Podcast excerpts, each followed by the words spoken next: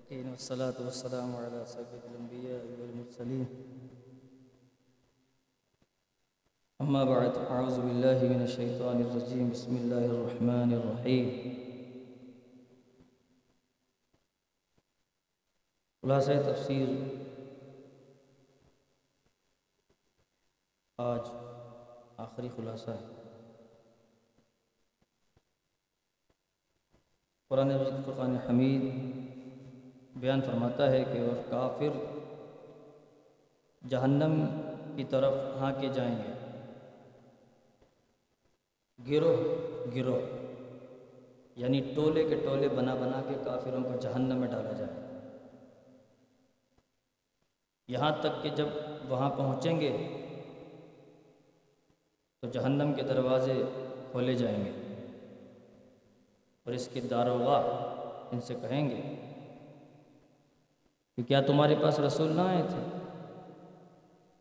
جو تم پر تمہارے رب کی آیتیں پڑھتے تھے اور تمہیں اس دن کے ملنے سے ڈراتے تھے؟ وہ کہیں گے کیوں نہیں؟ بالکل آتے تھے۔ مگر عذاب کا قول کافروں پر ٹھیک اترا۔ اس لیے کہ ان کے نصیب میں ہی جہنم لکھا ہوا تھا۔ اللہ نے اپنے علم میں جو جہنم میں جائیں گے، ان کو پہلے سے لکھ دیا کہ یہ جہنمی ہے۔ یہ تو جہنم کی مثال دی تھی جہنمیوں کی۔ اللہ تعالیٰ آگے فرماتا ہے کہ جب ان کو داخل کر دے گا، تو فرمائے گا کہ اب رہو اس میں ہمیشہ، کیا ہی تمہارا برا ٹھکانہ ہے۔ پھر آگے جنتیوں کے بارے میں فرماتا ہے۔ اور جو اپنے رب سے ڈرتے تھے، ان کی سواریاں گروہ در گروہ جنت کی طرف چلائی جائیں گی۔ یہاں تک کہ جب وہاں پہنچیں گے اور جنت کے دروازے کھولے جائیں گے، تو اس کے داروغہ ان سے کہیں گے، سلام علیکم، تم پر سلامتی ہو، خوب رہیے۔ اور جنت میں جائیے، ہمیشہ رہیے۔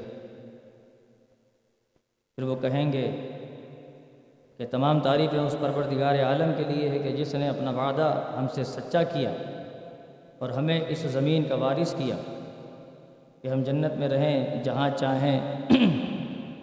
تو کیا ہی اچھا ثواب کمانے کا اجر ہے۔ اللہ اکبر، یہ جنتیوں کا مقام ہوگا۔ کہ وہ جنت میں رہیں گے۔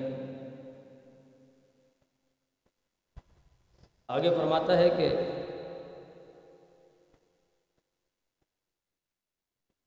ان سے فرمایا جائے، اے میرے بندوں آج نہ تم پر خوف، نہ تم کو کوئی غم، جنت سے وہ جو ہماری آیتوں پر ایمان لائے اور مسلمان تھے، داخل ہو جاؤ جنت۔ تم اور تمہاری بیویاں تمہارے خاطر۔ یعنی جنت میں جو جنتی کو عورت ملے گی، بیوی ملے گی یعنی حور ملے۔ تو وہ ایسی فرما بردار ہوگی، خوبصورت، جوان، حسین، عمر میں کم۔ اور ایسی ہوگی کہ وہ صرف اپنے جنتی شوہر ہی کو دیکھے گی، بس دوسرے جنتی کی طرف نظر بھی نہیں اٹھائے گی۔ ایسا نہیں ہے بھائی جنت میں سبھی ساتھ ہوں گے تو وہ ایک دوسرے کو دیکھ لیں گے، ایسا نہیں جنتی بیوی جو ہے جنتی شوہر کو ہی دیکھے گی، بس اسی کو تکے گی۔ کیا بات ہے۔ اور اس میں جو چاہیں گے جنتی، جنت میں آسائشیں لیں گے، مزے لیں گے۔ اور جس سے آنکھ کو لذت پہنچے وہ اللہ انہیں مناظر دکھائے گا۔ کیا بات ہے؟ جو آج دنیا کی لذتوں پر فریفتہ ہو جاتے ہیں یا اپنی آنکھوں کو دنیا کی لذتوں پر ڈال دیتے ہیں، تو بس اگر دنیا کی لذتوں پر ڈال دیا تو اب آخرت کی اور جنت کی لذتوں سے محرومی ہے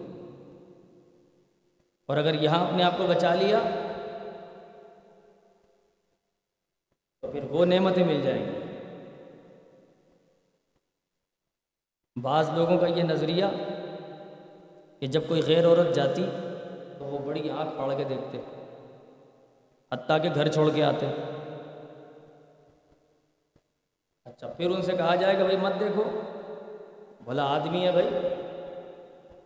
آدمی ہے مرد ہیں آخر۔ عورت کو دیکھ رہے۔ تو ان سے یہ کہا گیا کہ بھائی مردانگی یہ نہیں ہے کہ آپ غیر عورت کو دیکھ لو اسے مردانگی نہیں کہتے میں بتاتا ہوں مردانگی کیا ہوتی ہے۔ میرے آقا صلی اللہ تعالی علیہ وسلم عورت کو نہ دیکھتے۔ عورت سامنے سے اگر گزر جائے، نبی پاک علیہ السلاۃ والسلام نظریں نیچے رکھتے۔ نظریں نیچے رکھنا مشکل کام ہے۔ نظریں اٹھا کر دیکھنا آسان کام ہے۔ تجربہ کر لیں آپ۔ مشکل کام وہی کرتے ہیں جو مرد کے بچے ہوتے ہیں۔ جو عورت مزاج ہوتے ہیں یا جو ٹٹو ہوتے ہیں، وہ کیا کر سکتے ہیں مردوں والا کام؟ مردوں والا کام تو مرد ہی کرتے ہیں۔ یہ عورتوں کو تاڑنے والا کام مرد نہیں کرتے۔ جو عورتوں کو تاڑتے ہیں، وہ مرد نہیں ہوتے۔ مرد وہ ہوتے ہیں جو عورتوں کے سامنے اپنی نظریں جھکا دیتے ہیں، شرافت کا مظاہرہ کرتے ہیں۔ جسے حضرت موسیٰ علیہ السلام کو ہم نے ماضی میں بھی پیچھے واقعہ بیان کیا تھا۔ کہ حضرت شعیب علیہ السلام والسلام کی صاحبزادیوں کی مدد بھی کی اور آنکھیں نیچے رکھی۔ اس کی گواہی قرآن نے دی۔ تو اس لیے نظریں بھی نیچے رکھیں، ہاتھ پیروں کو بھی محفوظ رکھیں، کیونکہ یہ قیامت دن بولیں گے۔ جنت کی نعمتیں آپ کو چاہیے تو پھر اس پر عمل کرنا ہوگا۔ ورنہ پھر دنیا میں لے لیں سب کچھ، وہاں کچھ نہیں ملے گا۔ آگے اللہ فرماتا ہے، ایمان والو، اللہ اس کے رسول کے درمیان میں تقدم نہ کرو، پہل نہ کرو۔ کسی معاملے میں اللہ سے ڈرو، اللہ سننے والا۔ ہے یعنی کوئی بھی کام نبی پاک علیہ صلاۃ والسلام کی شان میں ادب و احترام کے خلاف نہ کرو۔ اب یہ آیت ویسے تو نازل ہوئی تھی کہ چند لوگوں نے عید الاضحیٰ کی نماز نبی پاک علیہ صلاۃ والسلام سے پہلے پڑھ لی تھی۔ اس لیے یہ آیت نازل ہوئی اور رمضان کا روزہ جو ہے وہ ایک دن پہلے رکھ لیا تھا۔ اس لیے یہ آیت نازل ہوئی کہ نبی سے پہلے عمل نہ کرو۔ نبی جو کہیں، جو فرمائیں وہ کرو۔ اس پر علامہ شاہ احمد نورانی صدیقی رحمۃ اللہ تعالیٰ علیہ نے بہت خوبصورت تعبیر اور بہت خوبصورت اس کی تفسیر پیش کی تھی۔ جو میں نے ان سے براہ راست سنی تھی۔ حضرت فرماتے تھے کہ اس کا مطلب ایک یہ بھی ہے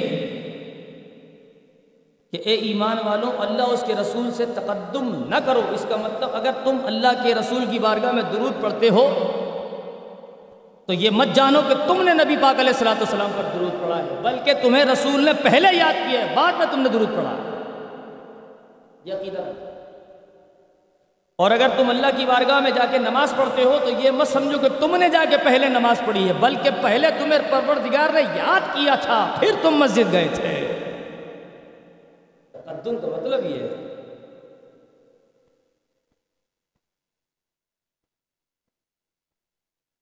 آگے فرمایا، جب سب کچھ اللہ کے، اس کے رسول کا ہے، سب کچھ اسی کا ہی ہے، تو پھر یہ دین ہے اور یہ دین ہمیشہ غالب ہو کے رہے اللہ فرماتا ہے کہ جس نے اپنے رسول کو ہدایت دی اور سچے دین کے ساتھ بھیجا ہے، اسے سب دینوں پر غالب کرے گا۔ آج اگر ہندو مسلمانوں کو قتل کرے، تو وہ اپنا حشر دیکھ رہے ہیں۔ اور ستائیس کی شب کو یہودیوں نے، اسرائیل میں، اسرائیلیوں نے بیت المقدس میں فلسطینی نہتے مسلمانوں پر جو ظلم کیا، جو توپیں چلائیں، جو آنسو گیس پھینکی، جو گولیاں برسائیں، مسجد اقصا کا تقدس پامال کیا۔ اور دنیا میں کہیں سے بھی اگر احرام باندھ کر عمرہ کیا جائے، تو سب سے افضل عمرہ یہ ہے کہ مسجد اقصا سے عمرہ کیا جائے۔ اس مسجد کو اللہ نے وہ فضیلت عطا فرمائی۔ اور وہاں پر وہ اسرائیلی جو ہے وہ اتنا ظلم اور بربریت کر رہے ہیں جس کی کوئی انتہا نہیں۔ اور ستاون ملک جو ہے وہ میزائل اپنے اپنے ملکوں میں چھوڑ دے تو زیادہ اچھا ہے۔ اپنے اپنے گھروں پہ مار لیں کہ زیادہ بہتر ہے۔ کہ آج جو ہے وہ مسلمان بے یار و مددگار ہیں، ہمارا قبلہ اول ہے، اس کی توہین ہو رہی ہے، شاعر اسلام کی توہین ہو رہی ہے۔ اور مسلمانوں پہ ظلم و زیادتی ہو رہی ہے اور ہماری مارکیٹوں میں رش ہے۔ اور ہمیں کسی کا بھی کوئی خیال نہیں ہے، کوئی افسوس نہیں ہے۔ تھوڑا سا ملال بھی نہیں ہے۔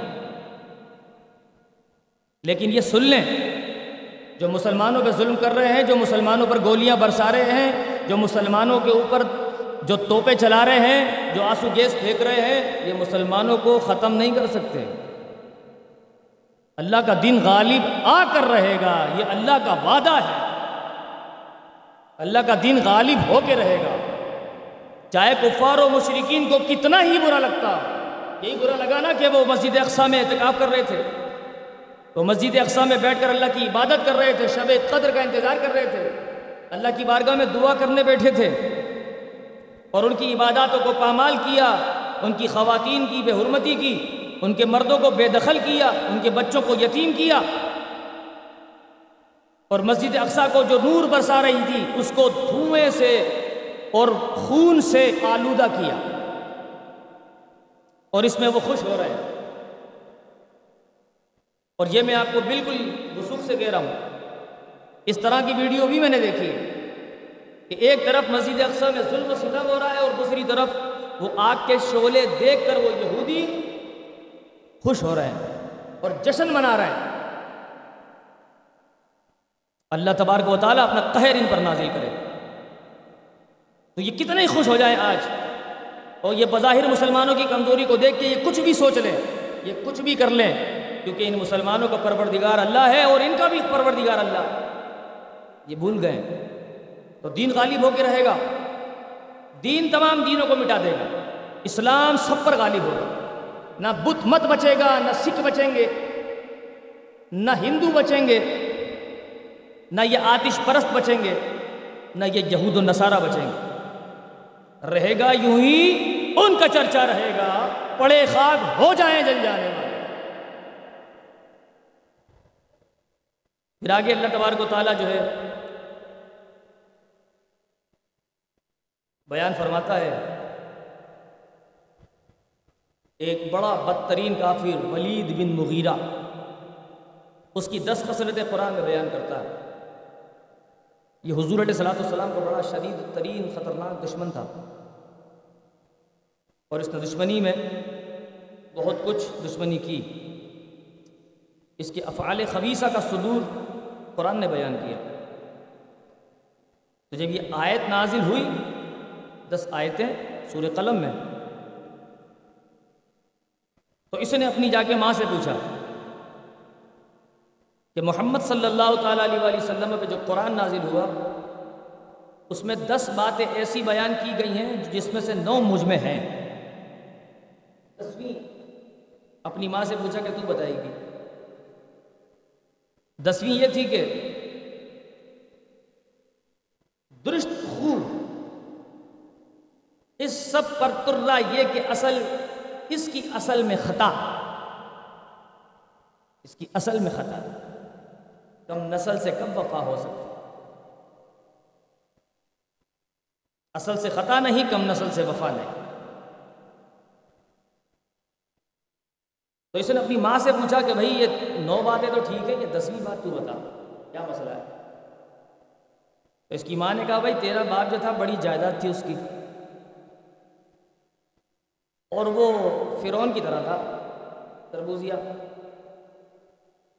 یعنی اس میں جو ہے وہ کوئی ایسی صلاحیت نہیں تھی وہ جو ترکیب بنا تھا تو پھر میں نے کوئی اور ترکیب کر لی۔ تو یہ جو دسویں بات ہے نا، یہ بھی ٹھیک ہے۔ یعنی اس نے اپنی ماں کو دھمکی دی تھی، اگر تو سچ نہیں بتائی گی گردن مار دوں گا تیری۔ حرامی ہوگا وہ، ظاہر ہے کہ ایسی بات کرے گا ماں سے۔ حلالی تو نہیں کرتا ماں سے سیکھا حلالی تو ماں کے قدموں میں جھک جاتا ہے۔ ماں کے قدموں کو چاٹتا ہے۔ حلالی جو ہے ماں کے قدموں کو سر پہ رکھتا ہے۔ اور ماں کے پیر کی لکیروں میں جنت کو تلاش کرتا ہے۔ اور انگوٹھے سے لے کے ایڑی تک چومتا ہے۔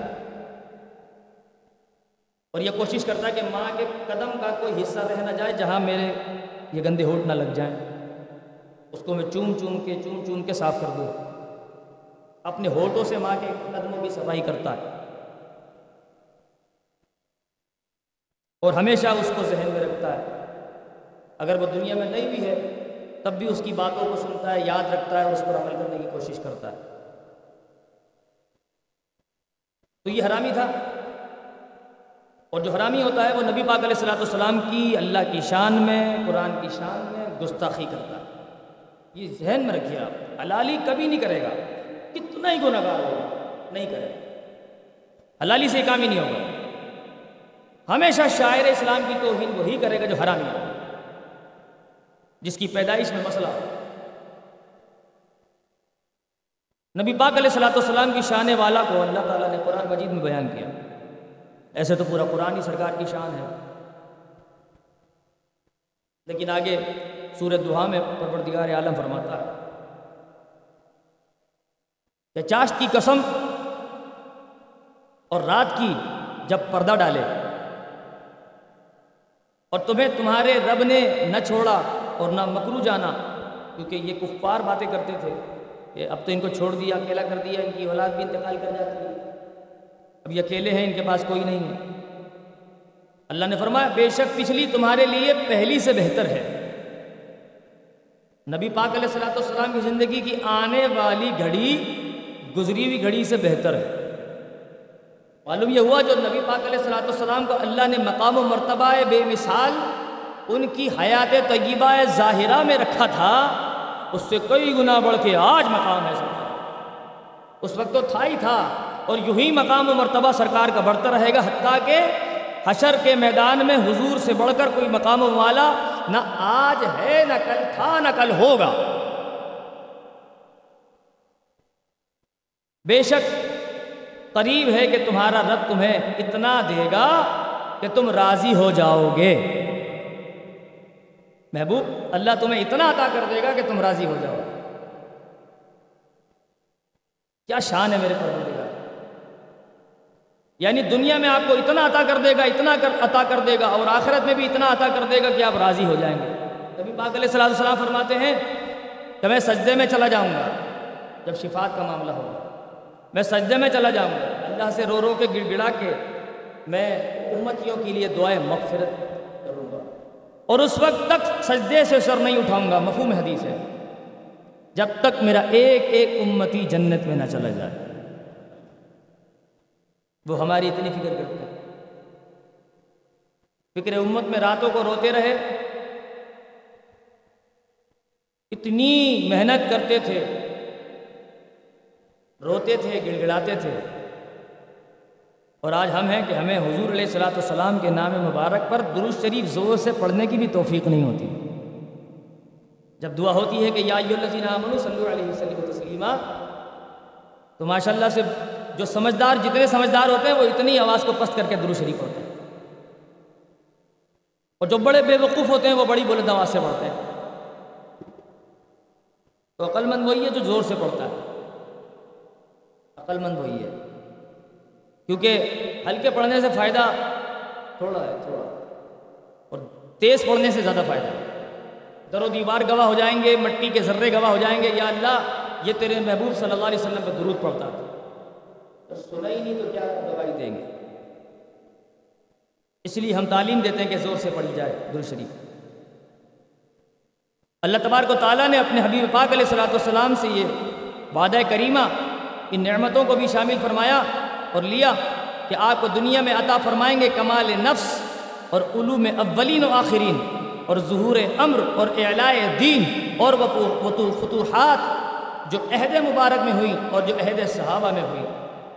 اور تا قیامت مسلمانوں کو ہوتی رہیں گی اور دعوت کا عام ہونا اور اسلام کا مشارق و مغارب میں پھیل جانا اور آپ کی امت کا بہترین امم ہونا اور آپ کے وہ کرامات و کمالات جن کا اللہ ہی عالم ہے اور آخرت کی عزت و تقریم کو بھی شامل ہے کہ اللہ تعالیٰ نے آپ کو شفاعت عامہ و خاصہ اور مقام محمود وغیرہ جلیل نعمتیں عطا فرمائی مسلم شریف کی روایت ہے کہ نبی پاک علیہ السلاۃ والسلام نے دونوں دستے مبارک اٹھا کر امت کے حق میں رو کر دعائیں فرمائیں اور عرض کی اللہ امتی امتی۔ اللہ تعالیٰ نے جبریل کو حکم دیا کہ محمد مصطفیٰ صلی اللہ تعالیٰ علیہ وسلم کی خدمت میں جا کر دریافت کرو۔ رونے کا کیا سبب ہے؟ باوجود ہے کہ اللہ دانا ہے، جانتا ہے۔ جبریل نے حزب حکم حاضر ہو کر دریافت کیا۔ سید عالم صلی اللہ علیہ وسلم نے انہیں تمام حال بتایا اور غم امت کا اظہار فرمایا۔ جبریل امین نے بارگاہ الہی میں عرض کیا کہ یہ تیرے حبیب رعف الرحیم ہیں۔ یہ فرماتے ہیں، باوجود ہے کہ وہ خوب جاننے والا ہے۔ اللہ تعالیٰ نے جبریل کو حکم دیا، جاؤ اور میرے حبیب صلی اللہ علیہ وسلم سے کہو کہ ہم آپ کو، آپ کی امت کے بارے میں ان قریب راضی کریں گے۔ اور آپ کو گرا خاطر نہ ہونے دیں گے۔ جو اس سے پہلے میں نے ابھی آسان الفاظوں میں آپ کو بیان کیا۔ حدیث پاک میں کہ جب یہ آیت کریمہ نازل ہوئی تو سید عالم صلی اللہ تعالی وسلم نے فرمایا کہ جب تک میرا ایک امتی بھی دوزخ میں رہے، میں راضی نہ ہوں گا۔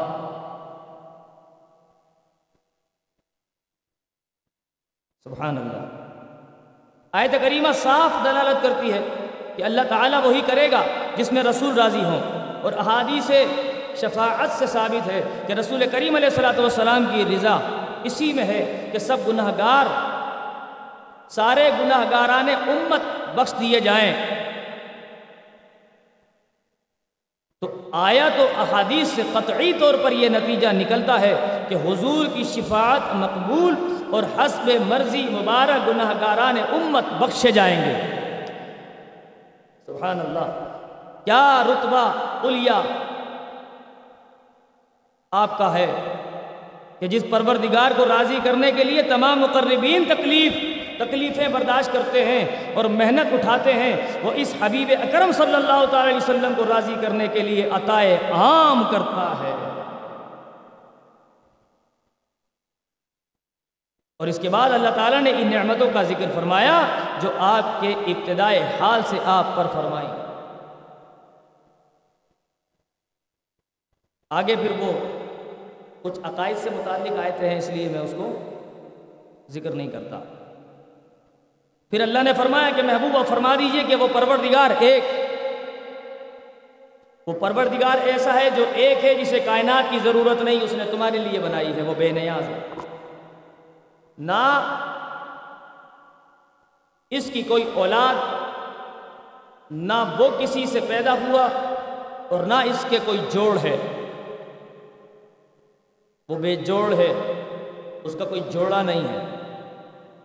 وہ کسی سے دل لگی نہیں کرتا، کسی کے ساتھ بیٹھ کر اپنی بات شیئر نہیں کرتا۔ وہ وہ ہے جیسا کوئی نہیں۔ اس کی مثال ایسی ہے جس کی مثال نہیں ہے۔ وہ وہ کرتا ہے جو کوئی کرتا ہی نہیں وہ وہ ذات ہے جیسی کوئی ذات نہیں ہے۔ وہ ایسا خدا ہے جیسا کوئی خدا نہیں ہے۔ اور وہی ایک خدا ہے جس کے علاوہ کوئی معبود نہیں ہے۔ وہی رب تبار کا تعالیٰ۔ آگے فرماتا ہے محبوب اب دیکھیے، شروع میں تو پروردگار نے اپنی ہم کو بیان کیا۔ یہ قرآن کے اختتام کی آخری صورت ہم بیان کر رہے ہیں۔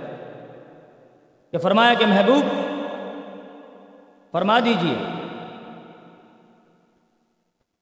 کہ میں اس کی پناہ میں آیا جو سب لوگوں کا رب ہے۔